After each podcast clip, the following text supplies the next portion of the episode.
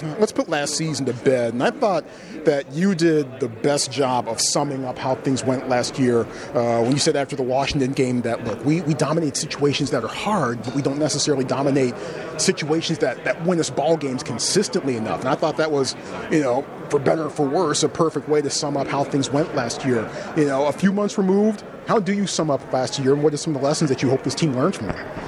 Yeah, no, I mean, kind of taking myself back in time right now, thinking about what how we've structured this off season.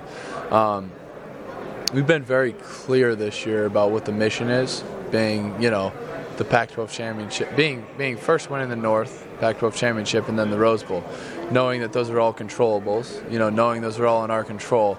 Um, it, since I've been here, I'm going to my fourth year. I've kind of seen high expectations for seasons and not so high expectations, and then you know what I'm saying. I've kind of seen both sides of the story. And for this off season, I remember, um, you know, before last season, there was there was quite a bit of uh, expectations with JJ, as there should be with him and and Kaden and Trent, guys have been there for a long time. And this off season, I've really kind of seen it as you know, getting guys to buy experience by working hard before they ever get to that moment. You know, we got Mike Wilson, we got Connor Wedington, Simi Fehoko, you know, Scooter Harrington, and and Colby Parkinson and Osiris St. Brown. You know, without naming some other studs that are coming up too. So that's five, six guys deep um, who all are going to have to be ready to be a star in any given game. Coach uh, Shaw brought up a great point a couple days ago, talking to Palo Alto, and and Coach and Colby about like, hey, we could actually be more effective if nobody knows who we're going to pull the trigger with. You know, I think a lot of people knew we were.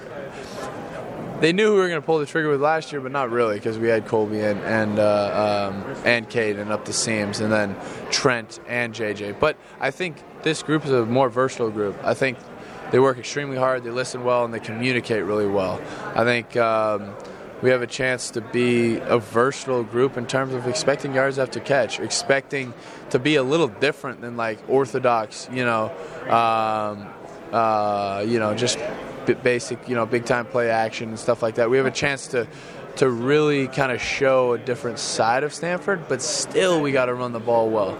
It's part of the tradition. It's been here for so long. I love running the football well. I rather you know, I you were out there talking with uh, Coach Shaw about Andrew Luck's best game is getting the right run checks. And to be honest, I kind of adopted that mentality. Like I thought that was so cool. I mean, seriously, a lot of people are concerned with how they could be, you know, the best player in the country statistically. I'm just trying to be the most efficient offense in the country, and my role as part of that is trying to be the most efficient quarterback. But how I'm going to do that? Developing the guys around me, communicating with the guys around me, trying to get everybody on the same page. To where I mean, Shaw says a lot. I mean, talent really isn't isn't what wins ball games in the Pac-12. We all have quite a bit of talent. Um, and so, kind of bridging that gap is has been the theme of this offseason. And um, I'm excited to just get in camp and get some real live reps rolling again and see where it rolls from there. There was chatter uh, as the offseason began last year about you perhaps looking at the next level. How close did, I'm sure it was a thought, maybe a brief thought, I don't know. How, how close did you come? And glad to have you back. Yeah, thank you. Um, you know, I love Stanford. I love this place. I mean, for me to leave, it was going to have to be something that's not like I. I was really just doing a constant, or sorry, a simple evaluation of where I stood in the quarterback atmosphere, where I was. I thought, I thought I earned that in terms of you know what I was hearing, but it wasn't. At the end of the day, I knew that I was set out to get a Stanford degree. You know, I set out to win a Rose Bowl with my brothers, Pac-12 championship. I watched Andrew Luck growing up. I watched Carson Palmer growing up. Sanchez, all the guys. I was always watching the Rose Bowl, you know, and I thought that was one of the coolest events if I could ever be a part of it. And I just felt like it was intuitive. It was just made a ton of sense for me to come back, regardless of anybody else's expectations. I um, I just wanted to play more football with the guys um, at Stanford. You know, and I've loved school. I've developed a ton personally um, outside of football. You know, and and that's something that I take very serious. And um, I'm happy very happy at the decision I made. Yeah, you, you watch some athletes do what they do, and you see the passion, you see the talent, sure, but you're sometimes you're not exactly sure whether they actually like doing what they do. They're just out there doing it because they have to. I don't get that sense with you. I, I, I have a feeling that you like playing quarterback. You like all the things that, that being a quarterback entails. You like talking to us in the media, which we certainly appreciate. You, you like the all around duties that being a quarterback yeah. is, is, all about.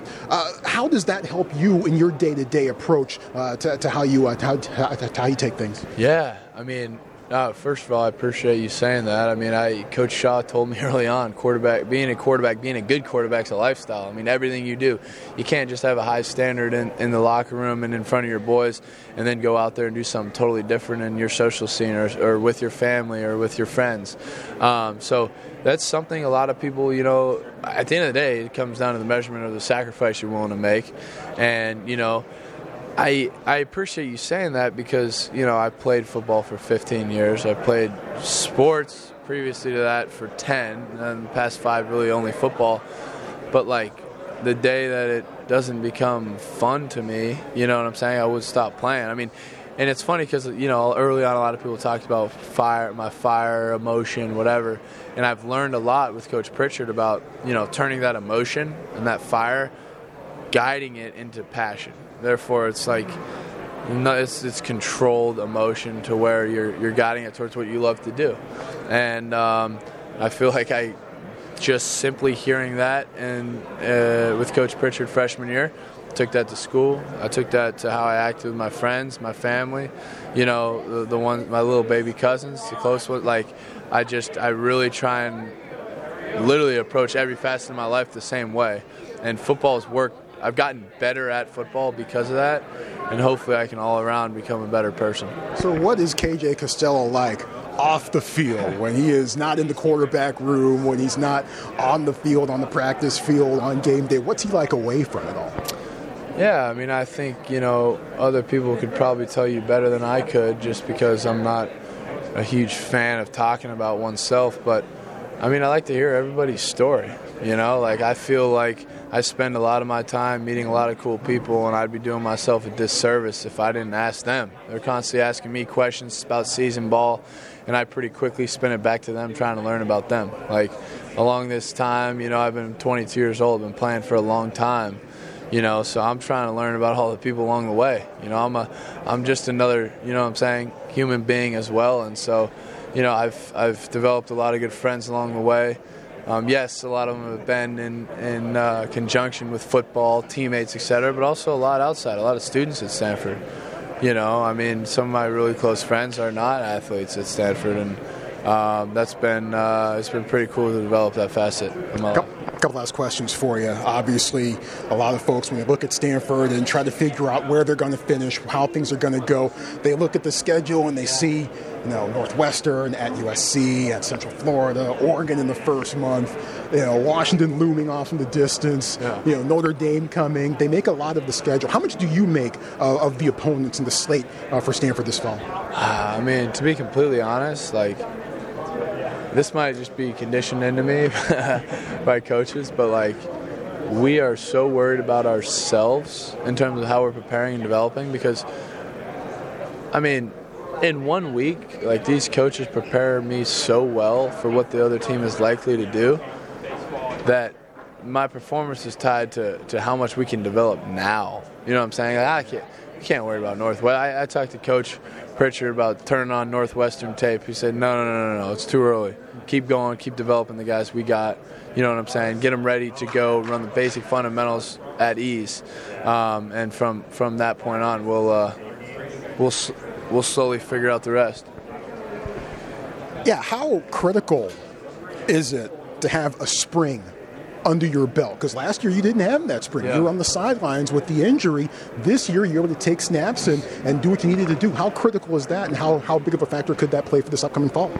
No, it was great. I mean, I think especially with the situation, right? I mean, we got some time on task with these guys, so it's not a whole lot of surprises coming up. But you know, there's there's uh, that spring game. I would have loved to go team. You know, I would have loved to do a lot more teams. So so we got a lot of time on task in the air without game time feel. So now if we can kind of pencil that in, Um, I think I'm gonna. I like what we're gonna see, but we just got to do it. You know, it's like anything. You get prep, but you got to do it, and I think that's what we're gonna do in training camp. All right, let's wrap it up on this. Fill in the blank. This season will be a success by your standards if blank. Win the North Pac-12 title and Rose Bowl. You know, and if and if college football playoff, um, you know, elects us to be on the uh, uh, in the Final Four, then I'm not opposed to that.